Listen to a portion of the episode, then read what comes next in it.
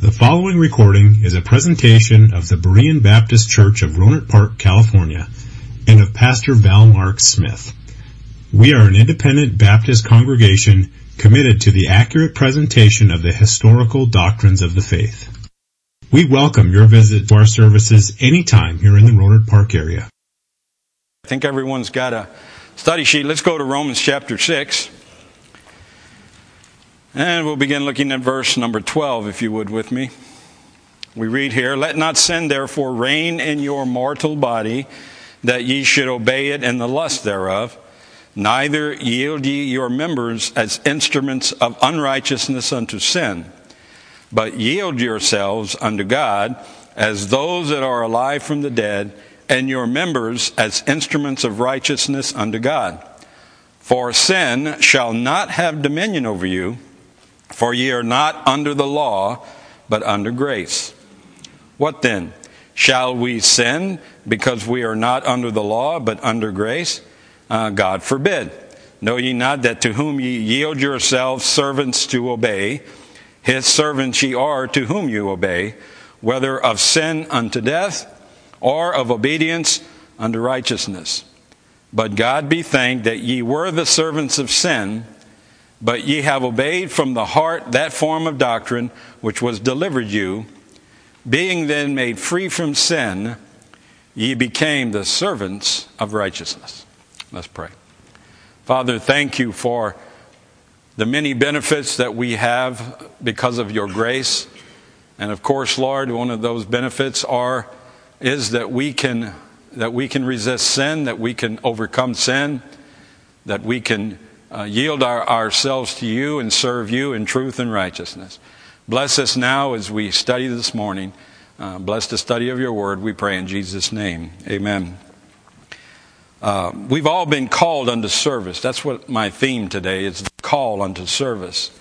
Um, this was the theme of Jesus' life as he dwelt on this earth. In Philippians chapter 2, he tells us, uh, Let this mind be in you, which was also in Christ Jesus, who being in the form of God thought it not robbery to be equal with God, but made himself of no reputation, and took upon him the form of a servant, and was made in the likeness of men. Jesus' life on earth, he came as a servant, and he set the example as a servant for us.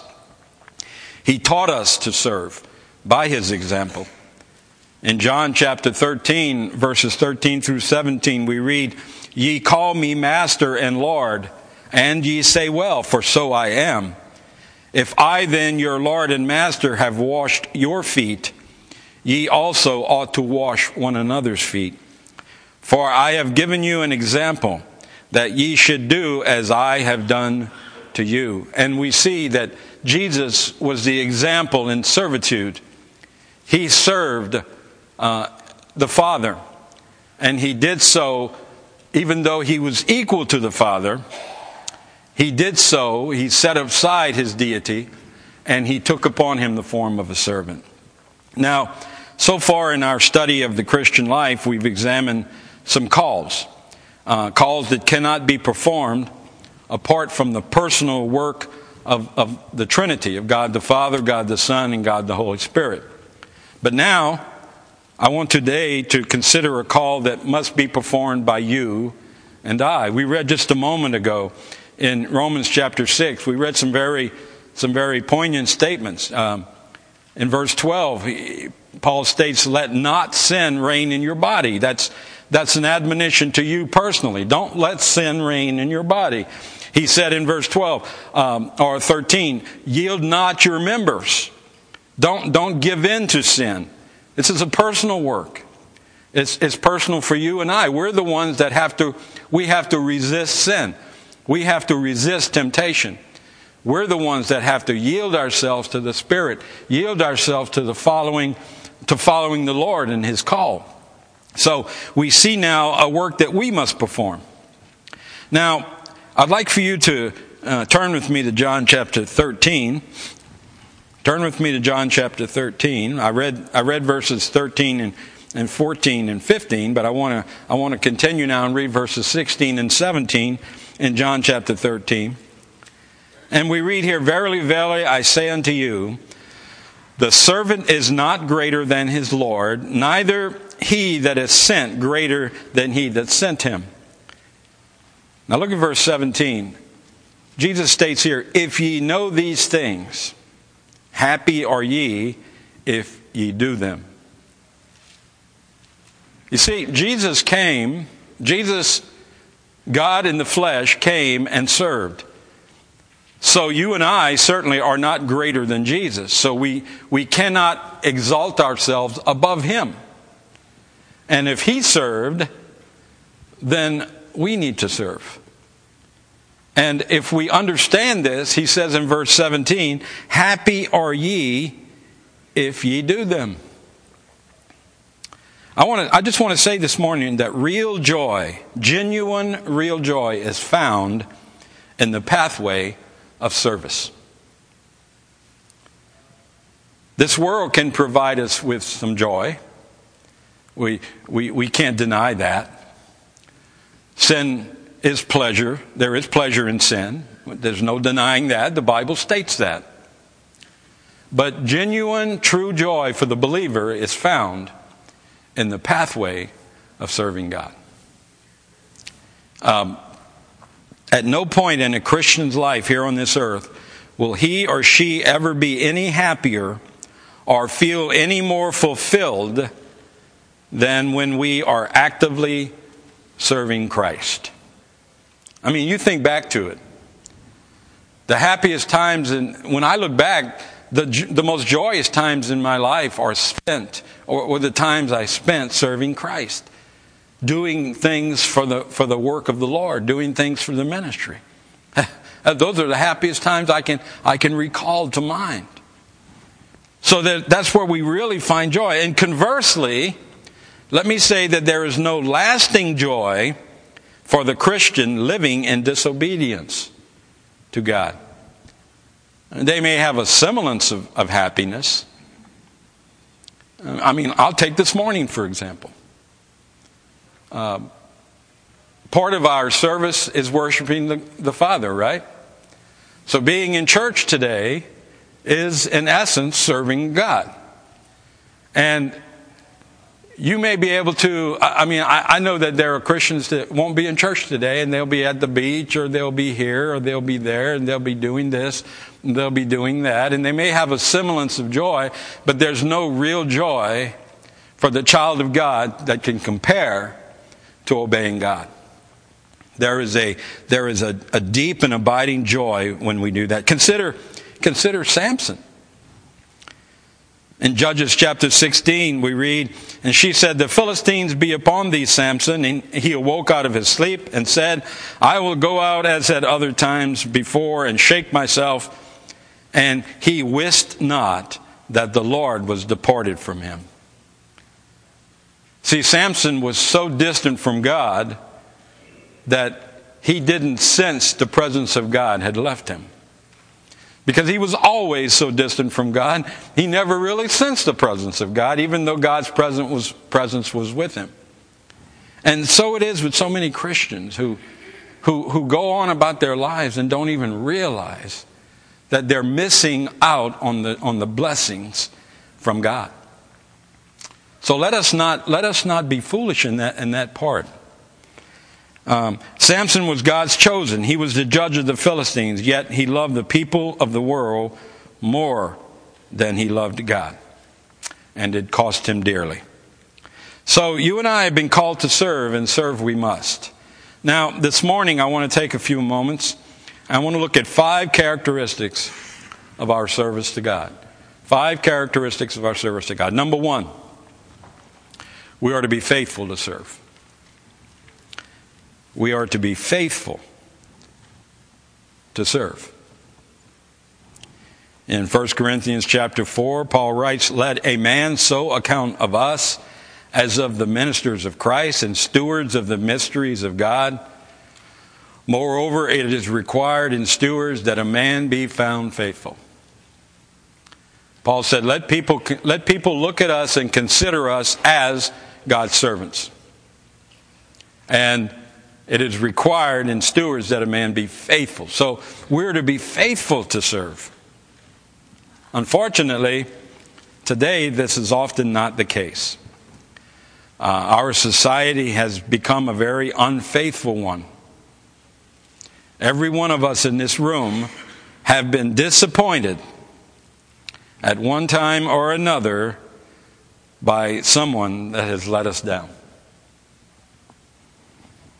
Uh, and I don't, I don't care who you are, you've been let down by someone that, that you considered close to you. It's, it's happened to all of us. You know, the Bible says in Proverbs chapter 25 and verse 19, confidence in an unfaithful man in time of trouble is like a broken tooth and a foot out of joint. A, a broken tooth is miserable, isn't it? A foot out of joint. You ever twist your ankle? You ever, you ever uh, sprain your ankle? It's, it's hard to do anything with a sprained ankle. My daughter's an expert at sprained ankles. I think she's had more than most people alive. And um, I used to sprain my ankles a good deal playing football in high school, and it's very painful. And, and that's, what, that's what putting your confidence in unfaithful people, that's what it's like. Now, let me ask you something. Do you want to be a broken tooth to God? Do you want to be a foot out of joint to God? I, I want to be able to, I want God to be able to put His trust in me, and, and I want Him to know that, that it's secure. You know, there, there are some people I hate to say this, but there are some people that will tell me they're going to do something and I'm sorry, I just I just don't believe it. Because they're not faithful people. And they've proven to me over the years that they can't be depended on. Now, they'll come to me and say, "Hey, you know, pastor, sometimes I remember over the years pastor would, pastor would ask for volunteers and I'd see certain people shoot their hand up in the air immediately." And he would name off who raised their hand. And you know why they were raising their hand? You know why they were raising their hand. So their name would be mentioned. But they'd never show up. We'd, we'd arrive to the time to do whatever we had to do, and guess who wasn't there? Well, surprise, like Gomer say, surprise, surprise, surprise. It was no surprise. Don't be that kind of person. Listen, we're to be faithful people. You know, if you can't show up to help put something that's understandable. But don't, don't say you will and then don't show up. If you say you're going to, then, then show up. Be dependable. Faithfulness is contagious, by the way. Uh, when, you're, when you become faithful, people around you become faithful. Other people are, are, are, are, inspired by your faithfulness and they'll be faithful. So we're to be faithful to serve. We, we need to be faithful in all that we do. The motto of the U.S. Marines is Semper Fidelis, which means always faithful. And it must become the motto of every believer, every Christian needs to develop an attitude of faithfulness. Now, it certainly was the philosophy of Christ. In Philippians chapter 2 and verse 8, it says, And being found in fashion as a man, he humbled himself and became obedient unto death, even the death of the cross. Uh, Jesus didn't wake up and, and, and say, uh, Father, I don't think I'm going to be able to make it to Calvary today, so uh, go ahead and have Peter take my place. He didn't do that, did he? Matter of fact, the Bible says he set his face toward Jerusalem like a flint. There was nothing that was going to deter him from being faithful to God. And he's our example. Now, I'm not sitting here this morning trying to tell you that I can be as faithful as Christ. There's no way. But I'm to strive to be faithful in all that I do. So remember that. Let us make a commitment to serve, and then let us be faithful to perform that which we have committed to do. But then, secondly, this morning, the second characteristic of our service to God is this we are to be dedicated to our service. First, we're to be faithful to serve. And then, secondly, we are to be dedicated to our service. In Ephesians chapter 6, Paul writes, Servants, be obedient to them that are your masters according to the flesh, with fear and trembling and singleness of your heart as unto Christ, not with eye service as men pleasers, but as the servants of Christ, doing the will of God from the heart, with goodwill doing service as to the Lord and not to men. Paul said, not with eye service. Or, in other words, simply, simply being faithful to serve when someone is watching. Um, how many of you supervise people or, or you do something like that? Any of you? Do you ever leave your job and go away and come back a half hour later and absolutely nothing's been done? Huh. I remember one day uh, I was running my, I, I, owned a construction business and I had to run to the, I had to run to the lumberyard to get some materials. And so I left. And when I left, I left instructions on what had to be done. And I was gone for a good hour because the lumberyard was a good distance away. And when I came back, not one board had been moved, not one nail had been taken out of place, nothing had been done. You see, that's people that work for eye service. They're going to be very busy when someone's there to watch them.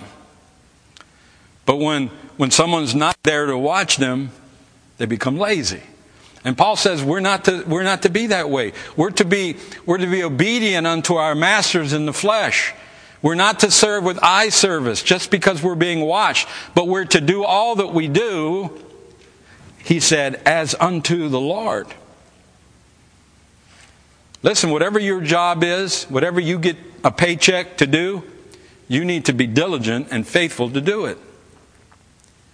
You need to, you need to be, and that's why, listen, that's why it's so careful what we do, we be careful what we do. Because whatever we do, God expects us to do it as if we were doing it for Him. And if we're involved in some kind of, some kind of work that is dishonoring to God, then we're supposed to be diligent at dishonoring God. And that doesn't, that doesn't fit very well, does it? That's like putting a square peg in a round hole. And, and, and, we need, but we need to be dedicated to, to our service. But not only to the service we do to earn a paycheck, but we need to be dedicated in our service to the Father. We need to be dedicated to be obedient, to be faithful, to be loyal.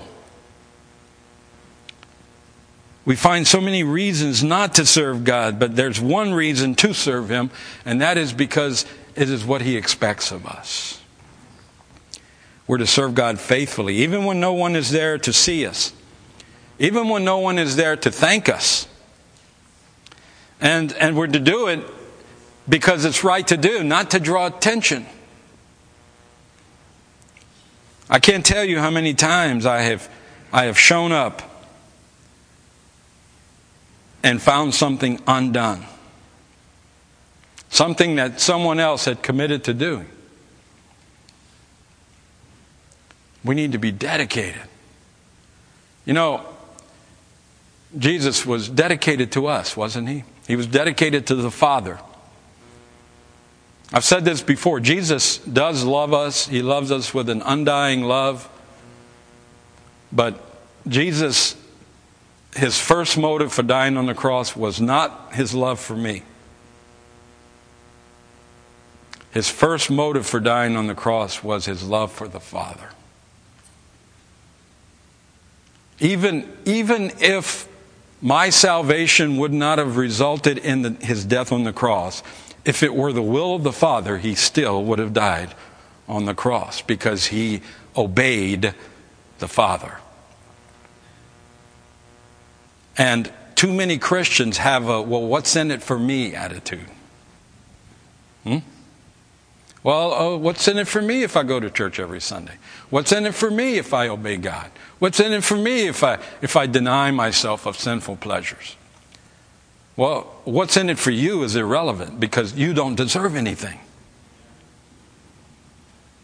The fact that you are going to heaven is more than you ever deserved. So be content with that. and serve the Father and, and be dedicated to obeying Him. Thank God for men and women who are dedicated to serve. Most people today give it a lick and a promise, and then they're out of here. Thank God our Savior is not that way. In 2 Timothy chapter 1 and verse 12, Paul writes, For the which cause I also suffer these things. Nevertheless, I am not ashamed, for I know whom I have believed, and am persuaded that he is able to keep that which I have committed unto him against that day. God the Father is, is faithful to us. He's dedicated to his, to his word and his will. But then, thirdly, today, I want us to see that we are to be sincere in our service we are to be sincere. In Joshua chapter 24 and verse 14, Joshua states, Now therefore fear the Lord and serve him in sincerity and in truth, and put away the gods which your fathers served on the other side of the flood and in Egypt, and serve ye the Lord. Now the word sincere literally means without blemish. It means without blemish. That's what sincere sincerity means. It's taken from a, it's taken from a Greek word that in the Greek marketplaces would have been used when you, when you went to purchase pottery in, in Paul's day in the Greek marketplace. Um, the potters, their livelihood depended upon selling you this pottery. And, and, and if they had a defective piece of pottery, if it had a crack in it, they sometimes would melt wax into that crack. And then they'd paint, they'd paint over the crack, and you wouldn't know the crack's there. So you went into the marketplace and you saw this, this, this vase, and you said, Oh, look how beautiful. And you went and you purchased it, and you bring it home, you put water in it, and all of a sudden the water just ran out. So the people would go into the Greek marketplaces to buy these things and they would say, Is it sincere? Is it, is it without blemish? Is it as you're advertising? And that's the word that's used when we talk about sincerity in our service to God. Sincere service is service given without ulterior motives. As I said, over the years, and some of you know this is true. Over the years, we've had people come here, and the only reason they, they, they come to church, the only reason they start in the church is because they're trying to salvage their relationship, maybe their marriage. I've known people that have come here, had bad marriages, and they thought, well, maybe if we get in church, maybe, maybe it'll, it'll solve our marital problems. And, uh, and there have been people that have come here uh, with, with, with wayward children. Over the years, when I, when I was the youth director here. They'd bring their children into the church, and, and, and they, they'd come to me and say, You know, my, my teenage son, my teenage daughter, she's very rebellious. And I used to tell them, You know, this church is not a fix all. Church is not going to undo what's been done over time to your child. It's going to take time to fix it. And it's going to start with you. You're going to have to set the example. You're going to have to, you're going to, have to change your life if you expect them to change their lives. But I've seen people come in and they weren't sincere. They weren't sincere in their motive to come to church. They, they were coming for an, with an ulterior motive. I've known people that have come to church because they wanted recognition. I think I shared this a while back. We had a guy came, a man came to church, brought his family, and established himself, and he wanted to become a deacon, but he, he wasn't qualified to be a deacon. And when he found out he could never be a deacon, he left because his service wasn't sincere. See, some people come to church because they want to get something out of it. They come because they have an ulterior motive. Their motive is not to honor God. Their motive is not to, to worship God. Their, their motive is not to serve God. Their motive is to serve self, their own agenda. Now, looking out at you today, I don't believe any of you are here for that motive or that reason, and, and thank God for that. But let us always be watchful and let us guard our fences, if you will. Because the devil will always try to do something to cause us to stumble and fall. Our service is to be sincere. Samuel, 1 Samuel chapter 12 and verse 24 says, Only fear the Lord and serve him in truth with all your heart. For consider how great things he hath done for you. I like that verse. I like what Samuel says. He says, Consider what God has done for you, and then give him all of your heart. He's worthy, isn't he? He deserves our heart. He deserves our dedication. He deserves our loyalty. Let me ask you today why do we come to this church? Why are you here today? Is it to be blessed? To receive a blessing, or is it to be a blessing? Are you here because your problems in life are overwhelming you, and so you, you understand God is your help, but you're here, you're not here primarily to glorify Him, you're here to, to, to lessen the pressures on you? Why, why are you here? Why do, why do, why do we teach? Why, why do we spend time in the Sunday school classes? Why, why do we, we spend time in the Pioneer Club? Why did you go camping with your kids this week? Is it to help others see Christ? Or is it just so that men will see you doing things? Why do we serve? If you, if you, if you can sing, why do you sing in the choir? If, if you can ush, why do you ush? If you can, if you're a master of electronic equipment, as Bob back there, why are you doing what you're doing? Why do you play these instruments? Why do you lead the singing? Why do we do all the things we do? Why do we serve? Is it for the good of others? Is it to be a blessing to those around us? Is it to, is it to, to please and honor God, or is it for the gratification that we find ourselves for doing these things? Some people just give, like to give themselves a pat on the back. Well, I'm, I'm not like so and so over there who doesn't do anything. I, I serve. Why? Our service is to be sincere, it's to be without ulterior motives.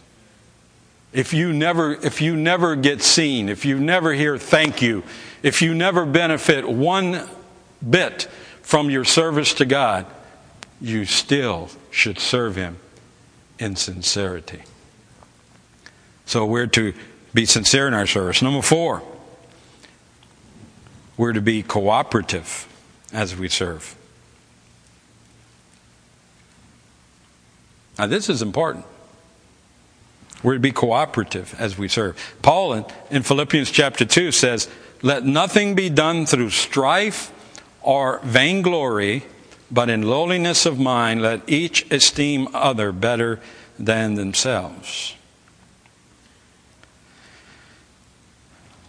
You know, it amazes me over the last 35 years the number of churches that I've seen across this nation that are built upon ministries of hate and contention. And they're out there.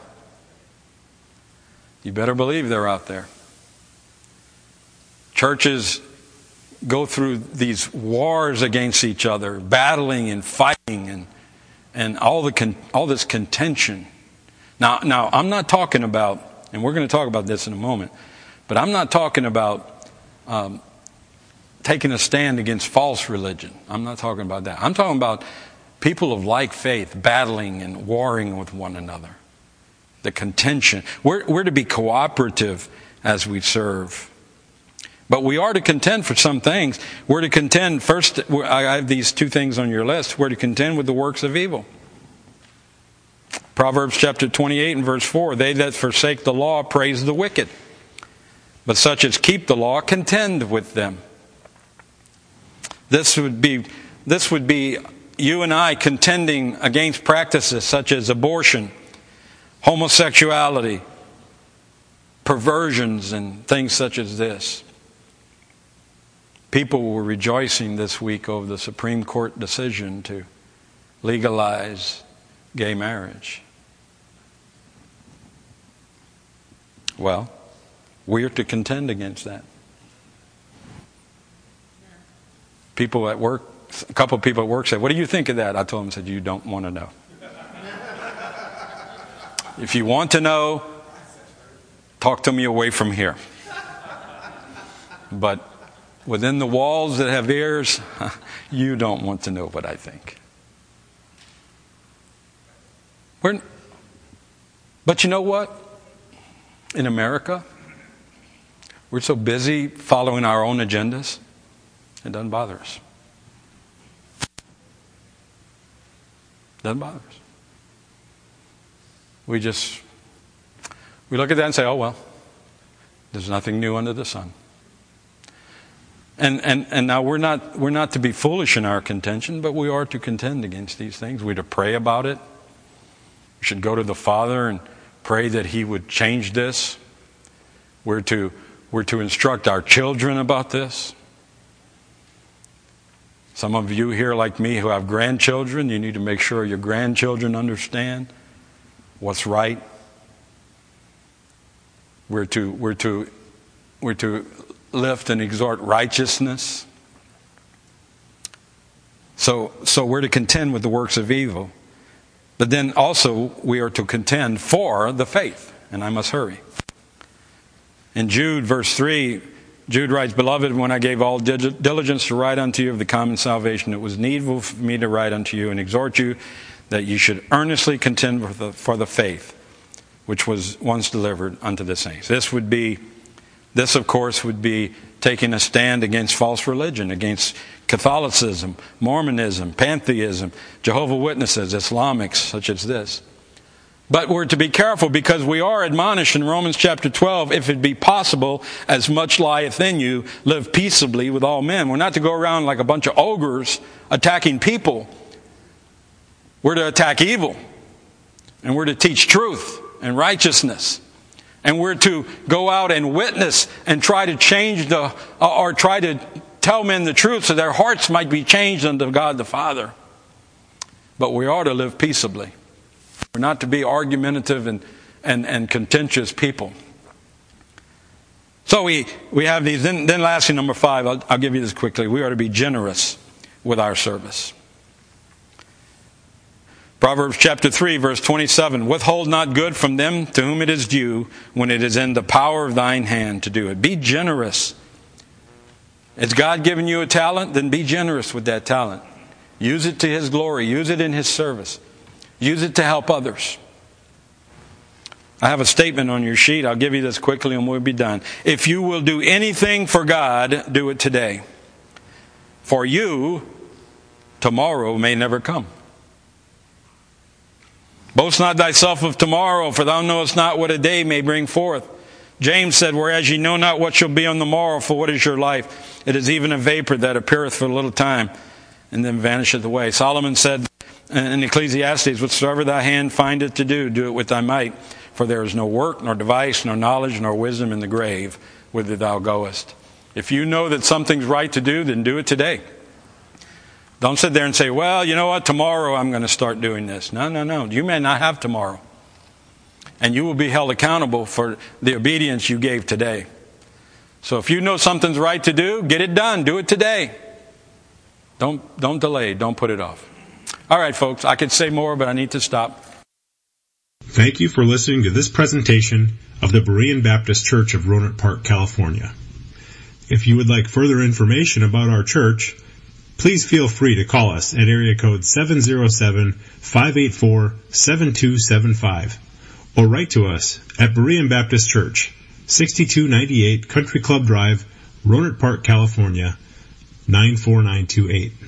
Additionally, you may visit us on the World Wide Web at www.bbaptist.org.